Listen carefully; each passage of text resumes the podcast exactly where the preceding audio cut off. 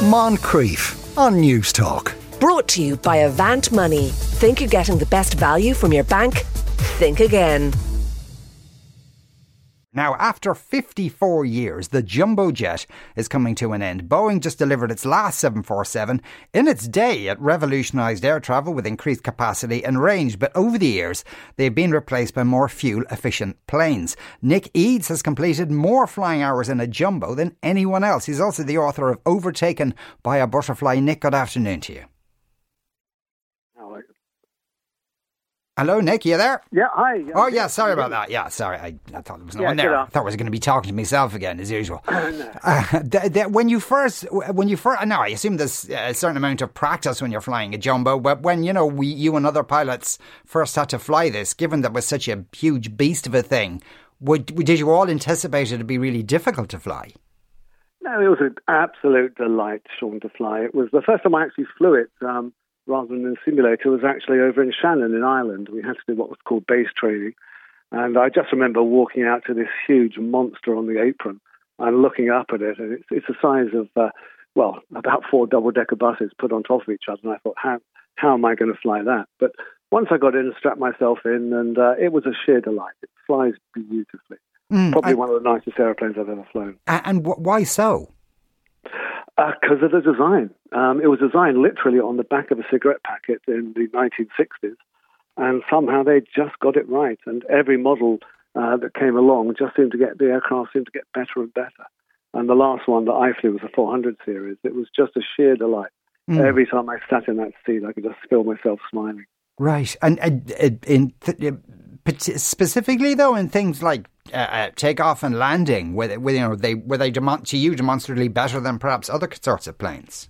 It's not better, but it was just it was just a great joy. The um, especially the newer 747s were very well powered, so um, you used to race along the runway and just gently pull back on the control column, and you were you were airborne, and it was just so light on the controls. It's such a large airplane weighing 400 tons, it flew like a light aircraft. There was no difference. It was just so nicely balanced. It was nicely powered. It was just a sheer joy to fly. Yeah, okay. Because it's many many years since it was on a jumbo, but I, I always you'd always notice how softly that they could land without you even noticing that quite they landed. Whereas You many, obviously didn't. You didn't fly with me, Sean.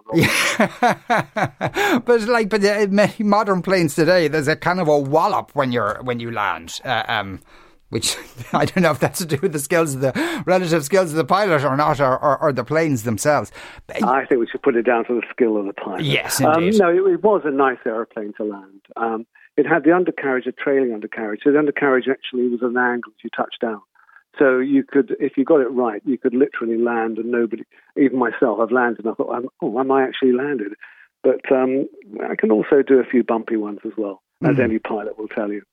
And over the years, did the, the, the jumbo need less people to fly it in terms of the like the flight It crew? did. When I when I started, we had what have now been called the classic jumbos. They're the old clockwork aeroplanes with the clockwork dials, and we had actually over 900 buttons, switches, and dials to play with, oh. and that's far too many for a pilot. So very luckily, we had the flight engineer sitting behind us, and he had this vast panel with all of his dials on it. So it was a nice. It was nice. The the captain would fly the airplane. The co-pilot would have, help him, and then behind us we had the flight engineer who looked after everything else. And the great thing about the flight engineer, of course, is wherever we got to, the flight engineer always knew where to buy the cheapest beer. Right. Okay. That's a, that's another skill uh, that, that they have. the most important one in my book. Yeah, and uh, and but you would have started in the days when everyone was smoking on planes. Yes, yes, and uh, it's still, it's still, I don't know, but it's still quite incredible. You think back Yeah. that people were actually allowed to fly, to fly and smoke at the same time.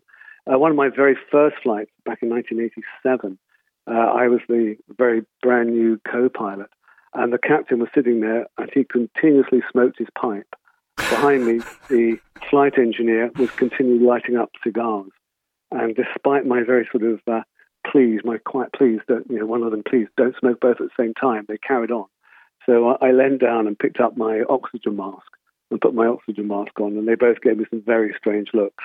But they very kindly, after that, the only one of them smoked at the time. But uh, when smoking was banned, I was very pleased. Yeah, indeed. And also, the, I suppose it's it's kind of definitely gone now. But the, but the era when uh, people flying on a plane was a luxurious experience. Um, that still existed to some degree on the jumbo. It did, yes. Um, we had what they called silver service, which was uh, in first class. They would have the trolley push around, and you would choose your food, and it would be cut up in front of you and served to you. Um, so, although the seats in those days weren't as comfortable, I thought the service for the first class passengers was probably more exclusive. But the, the comfort of the um, British Airways, especially the first class seats now, are just wonderful. Even the club seats you know, with the flat beds, mm-hmm. it's, it's a lot better than it used to be. Some things get better. Yeah, and did, did you fly ones that had little bars in them? No, I'm not quite that old. No, that was in the early 19. that was in the early 1970s. That was more not a gimmick, but it was it was when they were first introduced, and that was uh, I think more Pan Am and probably TWA. No, British Airways always had. Um, we had club class in the old uh, in the old jumbos. We used to have. Uh, well, no, actually, it was both. We used to have um, we used to have club class upstairs. So no no bars, unfortunately.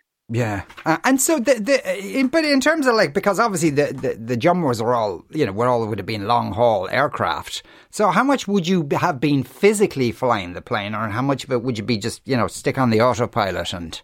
Uh, yeah, really good question. Really good question. Every pilot's different. Obviously, there's no such thing as an automatic takeoff. So every takeoff um, you have to perform manually.